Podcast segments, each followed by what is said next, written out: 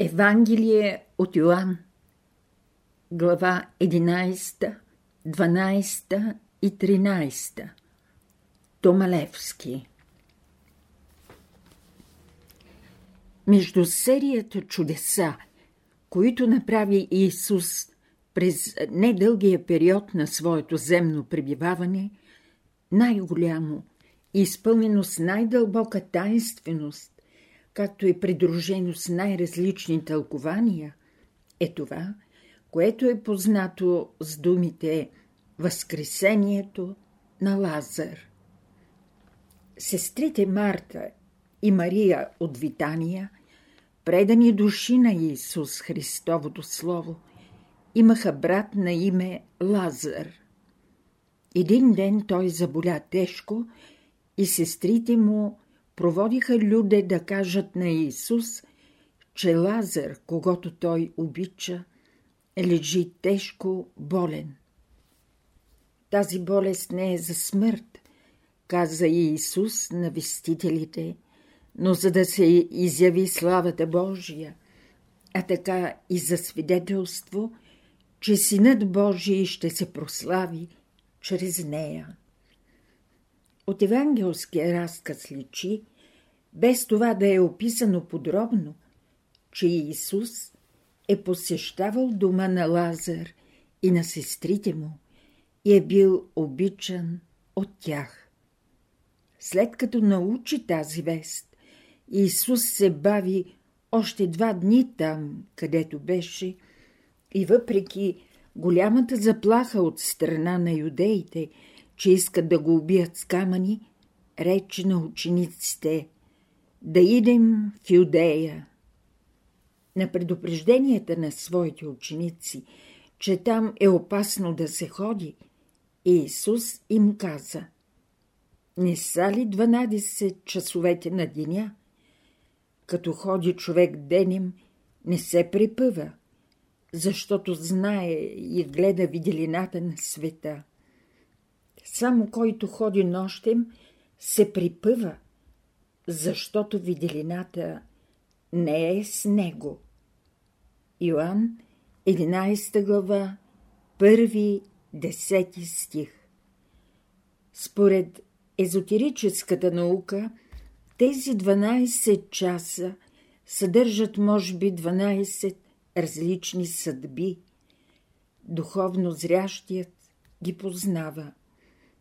Това са влиянията на звездния свят, влиянията на татвите, които ръководят и знаят както значимостта, така и възможностите на всеки от 12-те часове на деня. Всичко това знаеше най-добре от всички Исус и за това каза, че иде в Юдея да извърши волята на Бога.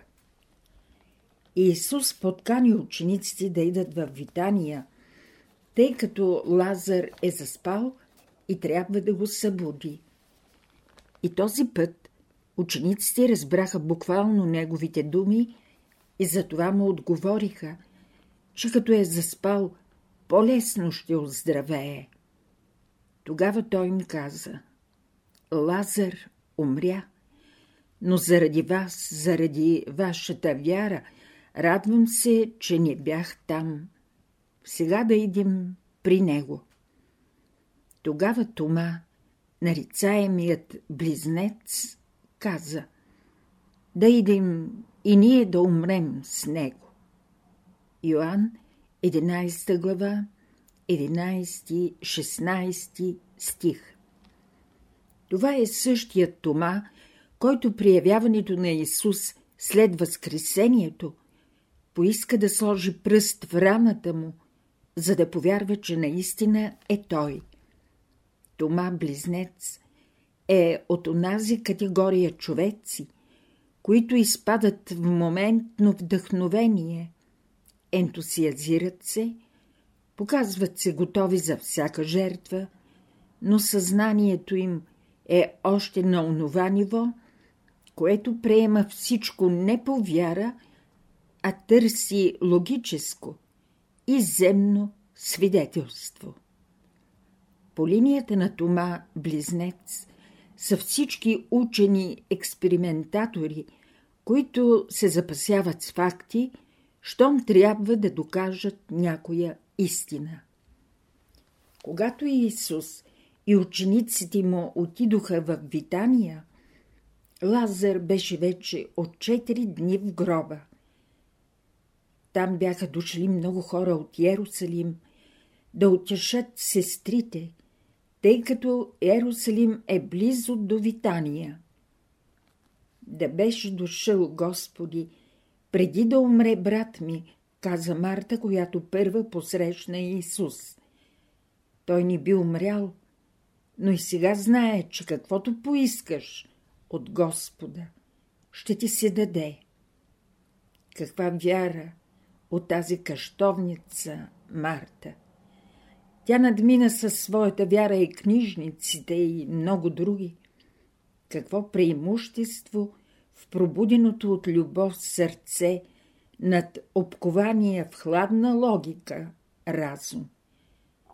Не, че разумът не е потребен, но той е по-бавен от мигновеното светване и прозрение в душата, посредством пълната вяра. Брат ти ще възкръсне, каза Исус на Марта, а тя му отговори, че това ще стане във Възкресението при последния ден. Тогава Исус си рече – аз съм Възкресението и животът. Който вярва в мене и да умре, ще оживее. И всеки, който е жив и вярва в мене, довеки няма да умре. Вярваш ли това? Тогава Марта отговори. Вярвам, Господи, че Ти си Христос, Син Божий, който трябва да дойде в света. Като каза това, Марта отиде и повика сестра си Мария, която също дойде там, където тя първа посрещна Исус. Когато Мария дойде, тя падна на колене преди Исус и заговори със скръп. Господи, ако ти беше тука, нямаше да умре нашият брат. Нейната печал и сълзи смутиха духом Исус. Натъжен, той се обърна към нея и запита – къде го турихте? Казаха му – ела и виж. Исус се просълзи, а хората, които видяха това, рекоха – вижте колко го обича. Йоанн 11 глава, 17, 36 стих. Сцената пред гроба на Лазар остава в евангелския разказ като един от ярките белези не само за духовната мощ на Исус, но и за това, колко е Той човечески син. Когато Великият Всемирен Дух на Христа – се въплати в Исус, любовта, с която Той дойде на земята, го показа на людите така смирен и милостив, че Той се изравни с тях поради своите чувства на човек, годен да изпита всички земни чувства и страдания. Направо коштунствено ни се струва това – което твърдят някои окултисти, че Христос, като един от най-великите посветени, е отстранил от себе си онази част от човешкото естество, която изпитва страдания.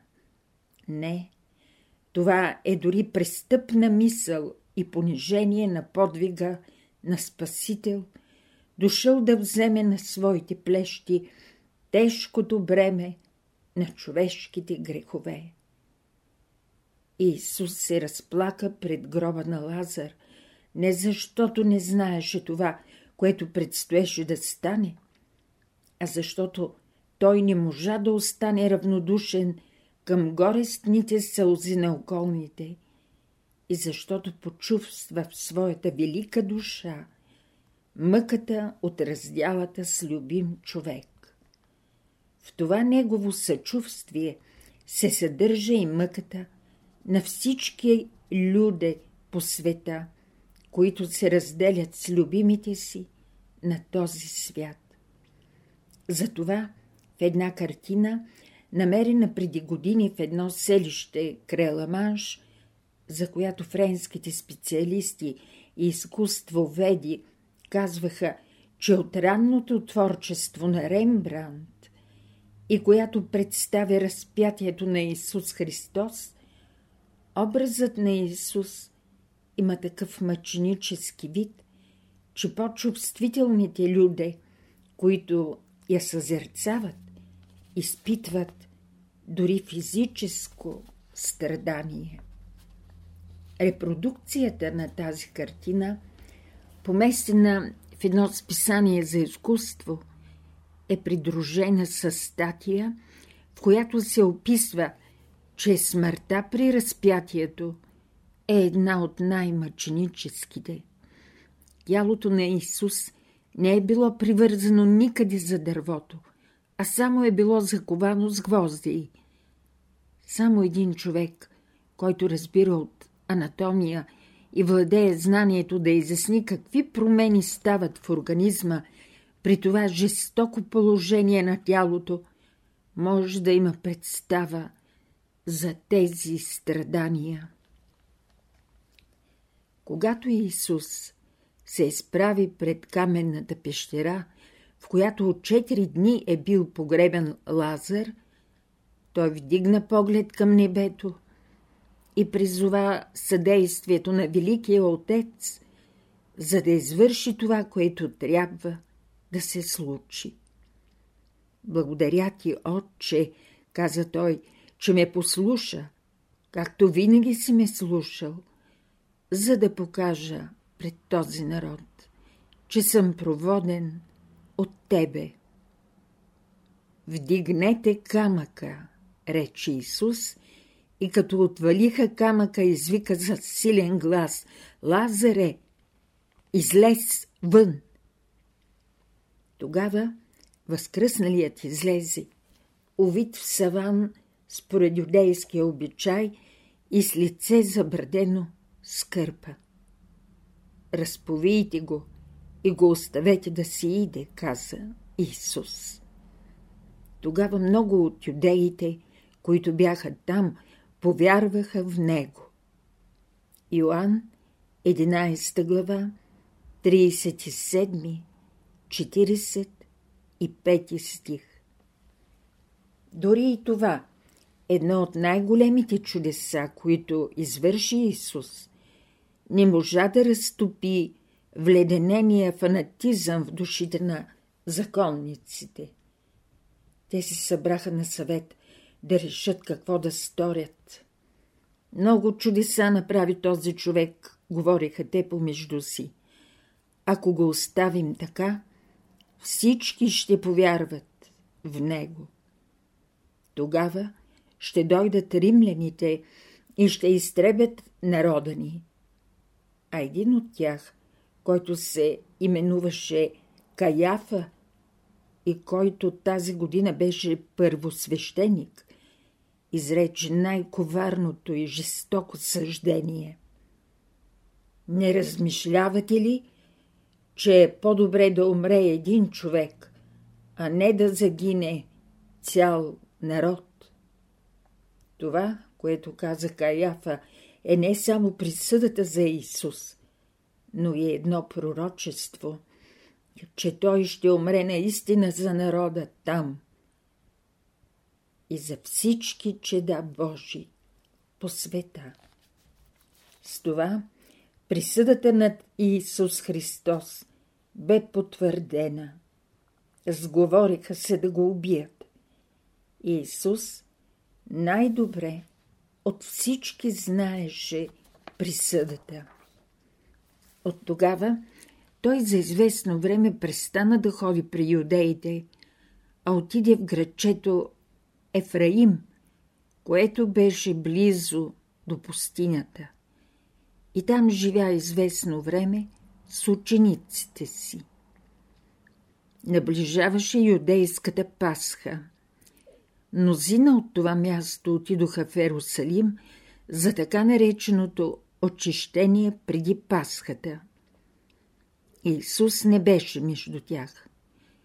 А фарисеите бяха дали вече заповед, според която всеки, който разбере къде е Исус, да съобщи на тях, за да го уловят. Йоанн, 11 глава, 46-57 стих По отношение на това чудо, което е знайно с израза Възкресението на Лазар, големият немски окултист и основател на антропософската школа Рудолф Штайнер дава едно по-специално обяснение, за което тук ще споменем само това, че в тези три или четири дни, през които смятали Лазар за умрял, той се бил излъчил със своето духовно тяло и там, в невидимия свят, получил своето посвещение. Това е причината, че след възкресението си Лазар не се среща никъде в Евангелието като действащо лице. Според Штайнер, под образа и под името на Лазар трябва да разбираме самия евангелист Йоанн, ученика на Исус Христос, който продължи делото и накрая даде по вдъхновение и видения апокалипсиса. Оставяме читателя да размисли по това и интуицията му да го доведе до истината. Евангелие от Йоанн, глава 12 Сестрите на Лазар, Марта и Мария, след възкресението на брат си, устроиха вечеря, на която бе и Исус. Мария прислужваше на гостите и в един момент на духовно просветление и с безкрайно хубаво чувство на обич взе един съд, наричан литра – вероятно някаква мярка за вместимост на течности и изля съдържанието му върху нозете на Исус. След това тя изтри нозете му с косите си, а къщата се изпълни с чудно благоухание, защото в съда имаше драгоценно миро. Веднага след тази красива и духовно аристократична постъпка на Мария, която говори за безкрайната широта и богатство на душата й, се обади Юда от Искариот, който държеше касата на братското общество и някак с протест каза, че това миро би могло да се продаде за 300 динария и парите да се раздадат на сиромасите. Дали Юда, известният на всички крадец, имал наистина грижа за сиромасите е голям въпрос, но той е знаел, че с грижата за сиромасите една добре замислена лъжа може да се замаскира всяко лицемерие и корист. Исус, който знаеше всичко – което става и което ще стане, прикри този престорен порив за добро към сиромасите и каза, че Мария е сторила това за неговото погребение. Сиромасите имате винаги при себе си, но мене не ще имате всякога, рече Исус. Йоанн, 12 глава, първи 8 стих Поради веста за възкресението на Лазар в Витания дойдоха много юдеи при възкръсналия. Дори някои от тях, бидейки първенци, които не се замислиха за стореното чудо, решиха да убият Лазар, живото доказателство за божествената мощ на Исус Христос. Наближаваше Пасхата. Исус отиде в Ерусалим, а народът, който знаеше, че ще иде на празника, събра финикови вейки и се струпа на пътя да го посрещне, като викаше грамогласно Осанна! Благословен е царят Израилев, който иде в името Господне. Исус идваше, възседнал на осле, за да се сбъдне писаното от пророците, което гласи Не бой се, дъще Сионова, ето, идва твоят цар възседнал, жребе, ослично. Йоанн, 12 глава, 9-15 стих Обикновено всички царе, императори, завоеватели и победители пристигат с коне, отрупани с украси, придружени от военоначалници, съпроводени от гласове на фанфари и от дрънкане на оръжие. Тази външна слава и разкош не винаги носят свобода, благоденствие и мирен живот, защото зад външния блясък се прикрива коварно ново робство. Иисус Христос избра най-незначителното животинче, което не се ползва с голяма почет, избра скромното, най-смирено, но чисто и издръжливо творение на животинското царство. Когато фарисеите видяха всичко това, оплашиха се и ведно с оплаката от тях се всели още по-голяма омраза и завист, защото видяха колко голяма част от народа тръгна след него. Но дали този народ знаеше след кого върви?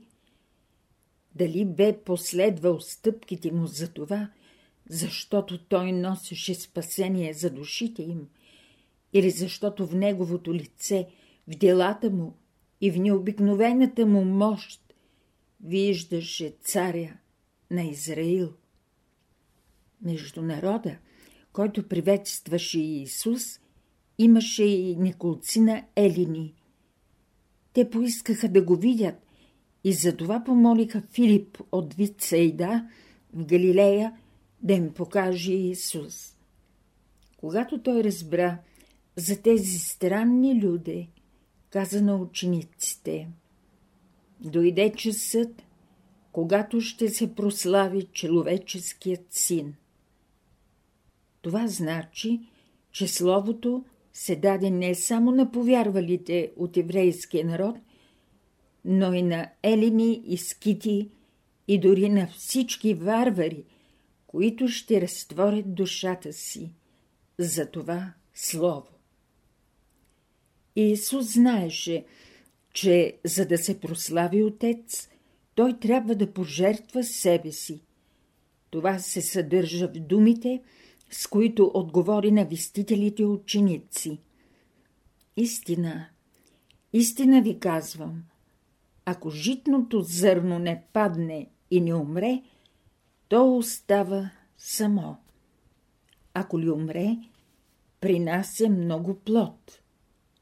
Който обича живота си, ще го загуби, а който ненавижда живота си на този свят – ще го опази за вечния живот.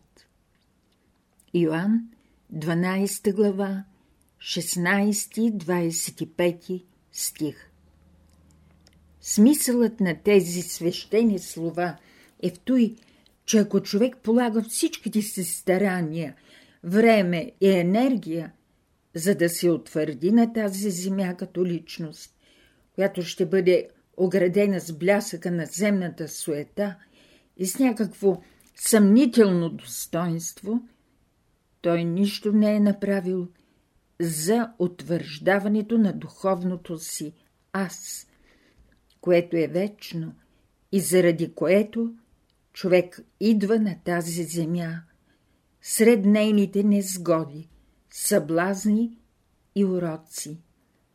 Тогава такъв човек е наистина мъртъв. С тези думи е изявена инверсията на живота, като за реално се показва онова, което за мнозина е иллюзия, а за иллюзия и измама се смята онова, което в света на привидностите се приема за реално. Според великата наука за числата, всички реални числа, цели и дробни, както в алгебрата, така и в геометрията, са мерни единици на един рационален свят. Тогава мерни единици на какво са и рационалните, и имагинерните величини, както и безкрайно малките числа, които съставляват елементите на математическия анализ. Ако окръжността и елипсата от коническите сечения са изцяло в границите на нашия реален свят, тогава за кои светове не загадват параболата и хиперболата, гранките на които отиват някъде в безкрайността. Някои ще кажат, че няма такива светове. Тези, които твърдят това, са оная категория човеци, на които Иисус не е още намазал очите с кълчица и не ги е изпратил да се умият в капалнята Силуам. Това, което трябваше да настъпи, Исус го видя много ясно – затова той се каза Душата ми е смутена. Да река ли, Отче, избави ме от този час. Но нали за този час дойдох? Отче, прослави Твоето име. Тогава дойде глас от небето и прославих, и пак ще прославя. Някои които бяха наблизо, чуха това и казаха «Гръм е това». Други пък рекоха «Ангел му продума». Исус се обърна към стоящите там и каза «Не за мен, но за вас беше гласът. Сега е настанала съдба на този свят и князът му ще бъде изгонен вън но когато аз ще бъда издигнат от земята, ще привлека всички при мен. Исус знаеше от каква смърт щеше да умре. Гласове от народа казваха, ние знаем, че мисията навеки пребъдва. А защо казваш ти, че син човечески трябва да бъде издигнат? Кой е този син човечески? Исус не отвърна пряко на този въпрос, защото знаеше колко щяха да го разбират. Затова им каза Виделината ще бъде още малко време. Ходете, докато имате виделината, защото който ходи в тъмнината, не знае къде отива. Едни повярваха в него – и знаеха, че е Христос. Но така стана, както предсказаха пророците, между които и Исаия. Ослепил е очите им и е окаменил сърцата им, за да не видят и за да не ги изцеля. Затова се отвърнаха от мен. Исус каза – че повярвалите в него все едно, че са видели тогова, който го е изпратил.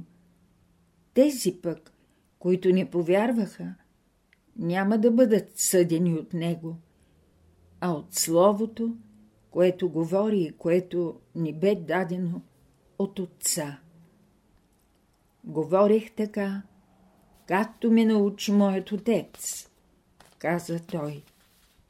Йоанн, 12 глава, 26, 50 стих.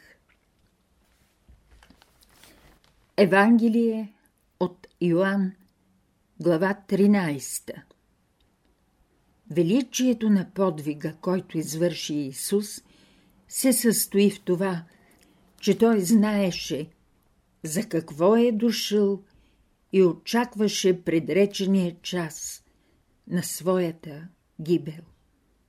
Каква гибел? Гибел на земята като човек, който ще понесе всички страдания, които ще бъдат толкова много, колкото са греховете на тези, за които дойде. На вечерята, на която той събра всичките си ученици, и Исус показа символично всичко, което трябваше да стане. Препаса престилка, наля вода в съда за умиване и уми нозете на учениците си. С този високо символичен акт той демонстрира колко съществено и потребно е човек да се умие от наслоените през вековете недостатъци и да се приготви с изградени в себе си добродетели да служи на истината, което значи да служи на Бога. Второто съществено нещо, което се съдържа в този акт, е това, че Исус възлюби тези, които взе при себе си и, както е казано в евангелския стих, до край ги възлюби. А кои са те? Те са уния, пробудени души, които той позна между множеството, защото и те го бяха познали. Йоанн, 13 глава, 1, 5 стих Може да се запитаме, не дойде ли Христос за всички? Под всички се разбират уния, които го приеха, тъй като не всички, които го зърнаха, го познаха. В числото на тези всички влизат и уния, които не го видяха в плът, но които го усетиха в душата си, като най-великото знамение и като път към познаване на Бога. На тях говори той от тогава и до сега, макар те да са и елини, и скити, и варвари. На тях той уми нозете, тъй като без това умиване, което значи без добродетелите, не се отива в царството на виделината. Краката, според учителя, са символ на добродетелите. Затова Исус казва на Петър – ако не те умия, нямаш дял с мене. От чувство на дълбока преданост и уважение, Петър не искаше да позволи Иисус да умие нозете му, но Исус му каза, че тък му това е най-същественото. Не силният, не знаещият, а добродетелният и стоящият най-близо до истината и небето – трябва да ги измие. Умитият няма потреба, освен да умие нозете си и с всичкият чист, каза Исус на апостола, като отговор на лумналия у Петър Порив, който след като разбра значението на умиването рече Господи, не само нозете, но и ръцете и главата ми уми. Йоанн, 13 глава, 6-10 стих Ние живеем в епоха, когато и ръцете, и главата ни трябва да бъдат умити но най-главно е да бъдат умити нозете ни. Умитите ръце показват дейност, трудолюбие, сръчност и изобретателност. Умитата глава показва разумно насочване на действията ни, комбинативната ни способност, знанията от науката, опита от живота, но нито умитата глава, нито умитите ръце са достатъчни. Ето, всички потомци на Юда от Искариот имат и ръце, и глави, все умити, но делата им са гибелни и адски. Никого не ползват тези дела. Всеки разбойник и всеки злочинител сръчно и майсторски върши своите дела.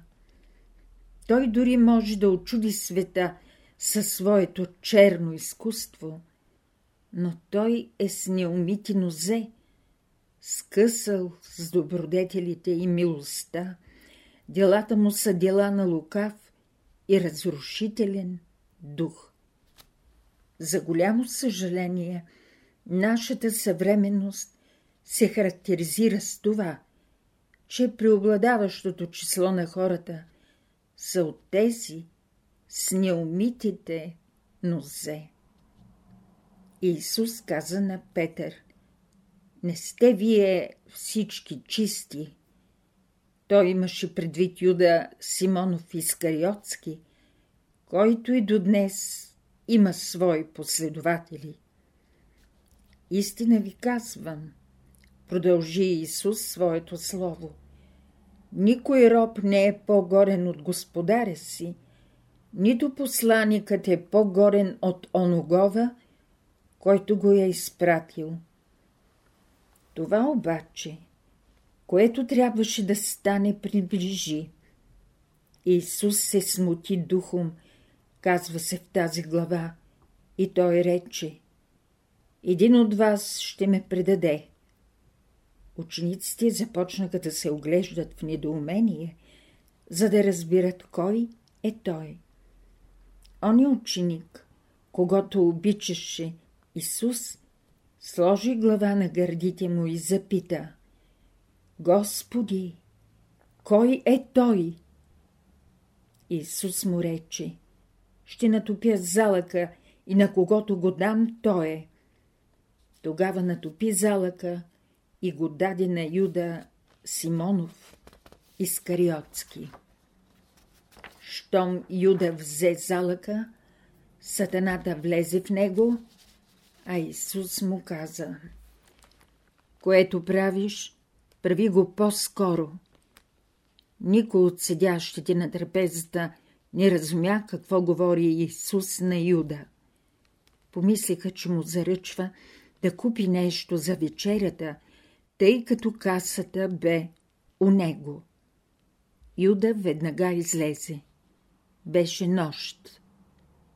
Йоанн, 13 глава, 11-30 стих. От евангелския разказ не е явно дали Исус уми нозете на Юда. Най-вероятно е, че той е направил това. Но друго нещо е явно, за което говорят някои тълкователи на Евангелието. Когато Исус каза думите «Това е моята плът», и аз ще за прощение на греховете и пийте моята кръв, която е новият завет, Юда вече бе навлязал в нощта да подготви предателството. Освен залъка, който му даде Иисус, Юда нито яде, нито пи от виното. Затова в християнските църкви причастието се нарича таинство – което не е участвал Юда, а само останалите ученици. Юда не може да участва в таинството, таинственото причестяване, тъй като в душата му е вече Луцифер.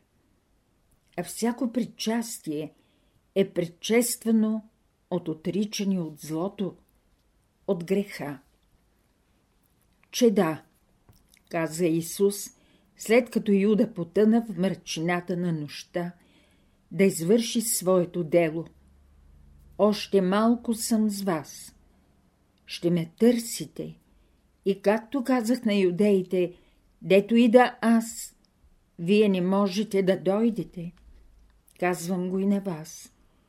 Сега ви давам нова заповед – да имате любов помежду си. По това ще познаят, че сте мои ученици. Обади се Симон Петър. Господи, къде отиваш? Исус му отговори. Където отивам сега, не можеш да дойдеш, но по-късно ще ме последваш. Господи, продължи Петър, защо не мога да дойда с теб? До съдшата си ще положа за тебе. Исус отвърна. Истина ти казвам, че докато дойде времето да пропее петелът, три пъти ще се отречеш от мене. Йоанн 13 глава 31-38 стих Наследовниците и учениците на божествената наука се дава възможност да направят изводи от този диалог за темпераментите на отделните хора, както и за темпераментите на отделните Христови ученици. Петър, у когото има вяра и преданост, и който после бе обявен за глава на църквата, е пълен с възторзи и емоционалност.